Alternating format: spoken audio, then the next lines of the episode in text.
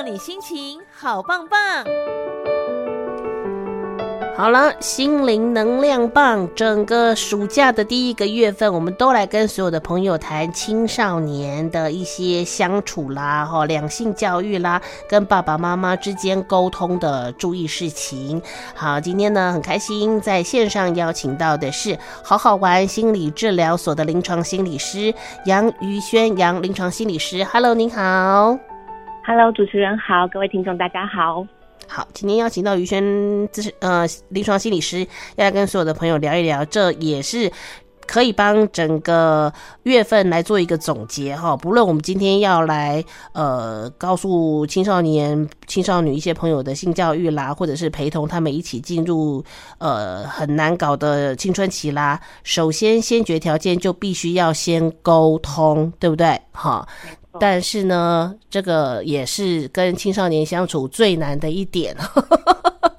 我们就曾经遇过这个青少年爸爸妈妈，我问他说：“哎，扣掉吃饭、洗澡、赶快睡，你一天有跟你儿子讲话超过二十句吗？”他说没有。然后我就说：“他说，我说那怎么办呢？”他说：“他有时候打赖他会理我啦。”然后另外一个妈妈就说：“打赖也没用，因为他封锁我了。” 完全拒绝任何跟爸爸妈妈讲话的管道，赶快临床心理师救救他们吧！孩子直接逐渐进入了青春期，身为家长，我到底要怎么样调整跟孩子的沟通方法嘞？好，呃，我们都知道青少年受到荷尔蒙的影响啦，所以其实他们也会常出现像情绪化啊，或者是。冲动的一些表现，那尤其在这个阶段，也是青少年他们在追求我是谁的这个阶段，他们渴望要被理解、被接纳，那也同时开始会开始想要更多的自主权，所以我们建议家长，如果能够从这个生理的变化，还有独特的心理需求出发，然后来微调沟通的方式，其实就比较有机会去减少。摩擦、冲突或者是拒绝的这个状况，例如说，我们常会建议家长在家里跟呃青少年对话的时候，最高原则一定是要避免长篇大论。嗯。我相信很多家长在这个时候都会很困惑啊，因为就是小小孩的想法不够周周全啊，或者是行为太过冲动，才会需要家长出面的及时来修正嘛。那如果说不说教的话，到底要怎么样让他们知道什么是对的，什么是错的？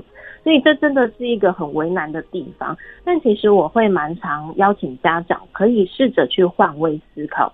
如果说今天你的老板，还是你的太太、你的先生常常在你耳边碎念，或者是讲大道理，你真的想听吗？不想。即使 对，即使我们在公司里面可以为五斗米折腰忍耐下来，对，但有些话其实还是没有办法真的来说服我们吼。所以其实我们会更强调的是这个沟通的目标跟态度。嗯，什么是沟通的目标？我们的目标会定在如何让青少年更愿意跟我们合作。嗯，因为。他愿意配合，愿意合作，我们才有机会有下一步的讨论跟协调出一个共识。对，那沟通的态度又是什么呢？我们会建议的是，我们要把青少年开始把他当做一个独立的个体。嗯，我们要去尊重他的想法跟感觉，即使我们内心有很多的 OS，有很多的不理解跟不赞成，嗯，但还是需要表达尊重，因为这是基本沟通的一个态度。嗯哼。对，所以就是这个沟通的目标跟态度，是我会建议家长在青青春期的面对青春期的孩子的时候，可以先放在心中的一个基本原则。目标跟态度，好。对。可是我我我觉得我跟我的孩子也没有长篇大论啊。他从小我就是哎，看见下课课看见妈妈很开心，会搂搂抱抱啊。他会主动很开心来跟我分享他学校发生了什么事啊。他会在我旁边叽里呱啦叽里呱啦讲话，讲很多的都是他。可到了某一个瞬间，他不讲嘞、欸，啊，他不讲，我我我我突然也不晓得我应该跟他讲什么啊，两个就很僵的在那边，是不是也会出现这样的现象？好像一个开关就突然啪，对对对对，就好像哎、欸、不熟嘞、欸。嗯，其实我们会发现，在很多的亲子关系里面，当青少年慢慢不愿意跟父母讲心里话，我刚才说慢慢哦，嗯，其实它是一个长期累积下来的结果，有有可能是在过去的这个对话经验里面，孩子们他们时不时的会感受到，诶，我讲了这件事情可能会被指责，可能会被纠正，可能讲了会被拒绝，所以有了这一些比较呃负面的经验之后，自然而然他们就会倾向什么都不说，或者是他会模糊带过。那再更严重一点状况是，他可能就会用敷衍了事，讲不是事实的东西给家长听。但在这个情况下，其实很多家长就会开始很心急，他们会担心，如果孩子都不说啊，是不是就会有危险？还是他们正在偏离正规，我都没有现？对，那反而在这个担心之下，我们还蛮常见到有些父母啦，他会做出更多让孩子感受到有压力，或者是隐私被侵犯的行为，像是可能开始会去偷看他的讯息呀、啊，偷看他的书包啊。质问他啊，那这样子的行为反而会让这个亲子关系落入一个恶性循环，所以我还是会比较倾向建议各位家长，如果到底要怎么样让孩子们去敞开心房，那呃，家长如果想要做到陪伴跟了解孩子，也是有两大原则啦。第一个叫做聆听，第二个叫啊。聆听什么？呃，我相信很多家长都说，我有听啊，我想，我想问，我也想听啊，但孩子不说怎么办？嗯、那我们就得开始在生活中试着聆听他的情绪。嗯、孩子在说的时候，我们不急着给建议，不急着给呃反馈，嗯、我们只要聆听他在这件事情的感受是什么。那第二个原则叫接纳，接纳什么？接纳孩子的想法，还有接纳孩子的感受。嗯孩子他在表达一件事情的时候，一定是他对这件事情有所想法，有他的主见。那在这个过程中，我们得要去接受，诶，他有他的想法，跟我不一样没关系。嗯，然后他也有他的情绪，跟我不一样没关系。我这边就举个例子啊，嗯，曾经一个家长在我们的教养团体里面就有分享过，他他的孩子是算呃高中刚上大学的大学生，嗯。他有一天就发现孩子闷闷不乐的样子，他就想要去关心。对那其实他的呃，这是个女儿哦，那其实就不太想说。他其实就哦没没事，然后就还好。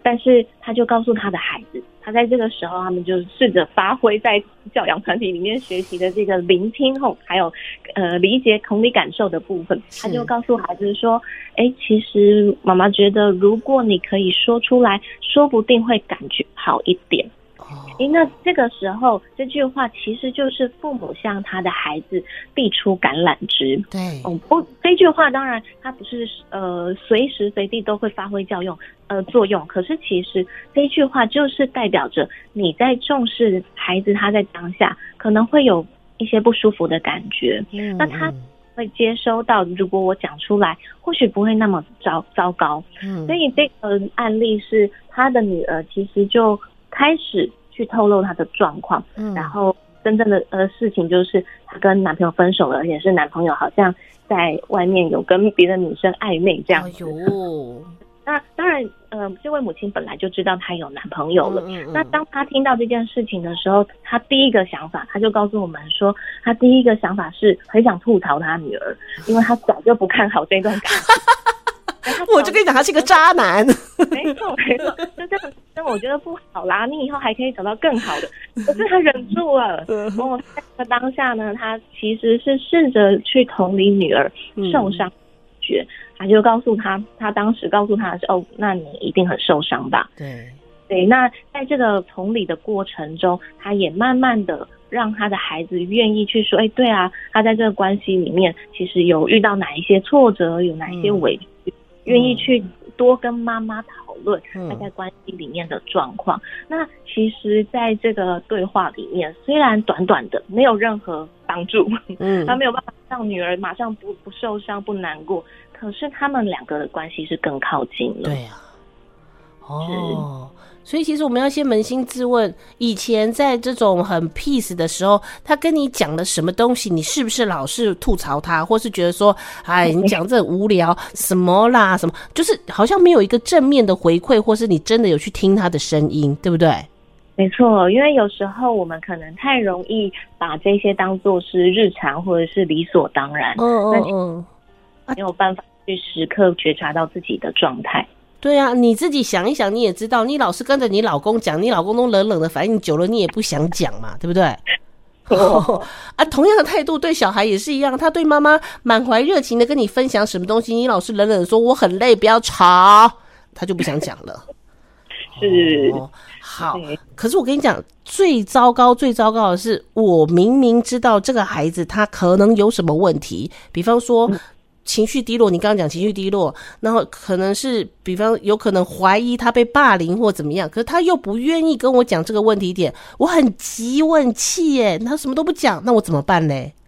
对，呃，我我觉得有时候这这种呃孩子把心门关上，拒绝沟通的这个状况，嗯、某部分是因为他有一个习得无助的想法了，嗯、他觉得讲了也没有用，是。或者是他也不知道怎么样去说。那我觉得在这个状况下呢，当然家人可以做到的事情，都还是要回到我们刚才说的那个目标，沟通的目标跟态度。因为我们试着让孩子知道，你讲出来，我们不会有任何的不好的后果。嗯，我们希望是可以更了解现在发生什么事情。是，我让他更比较能够接受到，呃，外面。家长或者是师长们其实是有呃善意的，嗯哼嗯哼。那只是说有时候我们还是会遇到一些比较更更冲突更大的状况，是意见不合。对，是如果说亲子之间他们的意见不合出现的时候，我们最糟糕的情况都是两边僵持不下，谁也不让谁。我觉得意见不合最大的这个点都会在于。考试或者是选择学校，没错没错，嗯，对，就是不管是他们对未来的一些决定呐、啊，嗯，那我也蛮常看听到，就是交男女朋友的时候啊，对我就是喜欢他，就说哎，这个不好啦什么的，没 错没错。那我我觉得这个时候其实就会希望家长们还是先把自己的想法跟担忧放在一旁了，因为我们我们希望把重点摆在。要不断让这个对话是有空间的哦，那彼此是有机会充分把想法传达给对方，只有这样子，我们才有能能能力或者是某个机会，把我们想要、我们觉得正确的价值观注入给孩子，或者是陪他去做出一个最适合的决定。你讲的家长需要好大好大的修行哦。没错，所以所以其实还是会建议家长们都是回到生活中，我们在对话的时候要怎么样把那个空间跟舞台拉出来。嗯哼，呃，这里举个例子好了，就是如果说呃，当孩子在面对他要选什么样的科系的时候，嗯，他选哪一间学校的时候，其实父母亲一定内心都会有一些想法。对呀。可能会希望孩子选一个比较有发展性的啊，好机会比较多的啊。没错，那如果你的孩子跟你心中的期待是有落差的时候，就会希望父母先我们先停一停。就呃，例如说，当孩子跟你说：“哎，我其实没有很想要去念大学。”哦，那这个时候你一定晴天霹雳。我 花了这么多钱让你到到这个时候了，你怎么不想念大学呢？你这样的大学文凭，你出去会怎么样？我这全部都是父母亲会有的 OS。那如果在这个状况下，都会希望父母先深呼吸一口气，嗯、你试着回应孩子的是，呃，你可以去反映我们刚才说的，要去聆听完之后去反映他的感受，那就是，哎、嗯，听起来好像你对于念大学是有一些疑虑的，嗯嗯。或者是说，哎，你好像不是很确定上大学是不是真的适合自己？嗯嗯嗯。那我觉得，其实在这个时候，孩子就比较有机会去告诉你说，哎，到底他不想念大学的思考脉络是什么？对。因为有时候我们会呃没有去厘清孩子到底是怎么想这件事情。是。他们或许不是突然今天早上醒来就有这个想法。他可能是听了别人说了什么，嗯我、看别人的经验，让他有念头。嗯、所以，当我们可以呃把这个情绪，或者是看到孩子的困惑反映给他的时候，嗯，我们就开始有机会陪他一起去思考，诶，你是怎么想这件事情？那也有机会去。陪他评估各种可能的情境。例如，这个时候我们就开始注入家人呃家长的一些想法了。嗯，我们可以问他说：“哎，我们来想想看。”你去上大学的生活可能是什么样子？嗯、那不上大学又是什么样子？嗯、我们让他开始可以理性的去判断跟思考这些事情。嗯、那呃，这个过程其实都不是在顺从他们哦，我们只是尊重他的主体性，我们在尊重他的想法跟感觉。嗯、那只有这样子的态度，才能让他们愿意跟我们继续合作。那也比较有意愿去接受大人的价值观。我觉得。我们大人应该要学会的是尊重，没错，嗯，因为他也毕竟是一个个体，有会自己思考，会自己去寻找他自己想要的方向，跟去安排他自己的未来。我们必须要聆听啦，对不对？这是蛮多亚洲父母可能会忽略的一件事情，嗯，因为我们常在呃治疗室里面看见的是。过去父母可能会稍微用一些呃权威式的教育，对，以前都是妈妈安排，对，妈妈叫你去哪里你就去哪里，妈妈叫你念什么你就念什么，没错没错，所以。当过去的时候，孩子还小，他还懵懵懂懂的，他知道，哎，妈妈说的可能是正确的，妈妈说的是，呃，就是我就要遵守他说的东西，所以他会蛮配合的。可是到了青春期的时候，他的环境里面每一个人都是可能开始独立了，开始有自主性了。对，当他在只听妈妈的话，这件事情，这个表现可能会被笑。所以父母亲其实就是会呃忽略了这件事情，还是持续用小时候对待孩子的那个方式。对，那同样同样的方式或教养态度，其实在青春期是不管用的。父母亲常常都会忘记这件事情，对，忘记跟着孩子一起发展跟成长。有时候真的需要你这么操心吗？也不见得啦，只是你舍不得放手而已啦。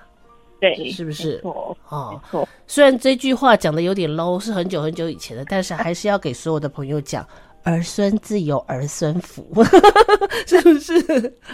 是我我可以同理父母亲的部分是呃，在放手，对，跟呃陪陪有点陪伴他，对，或者是也是希望可以在旁边帮他修正或筛选掉一些会让他顺利的东西。这中间是为难的，所以青春期我们并没有要求父母要完全放手，嗯，只希望这个这条绳子可以松一点。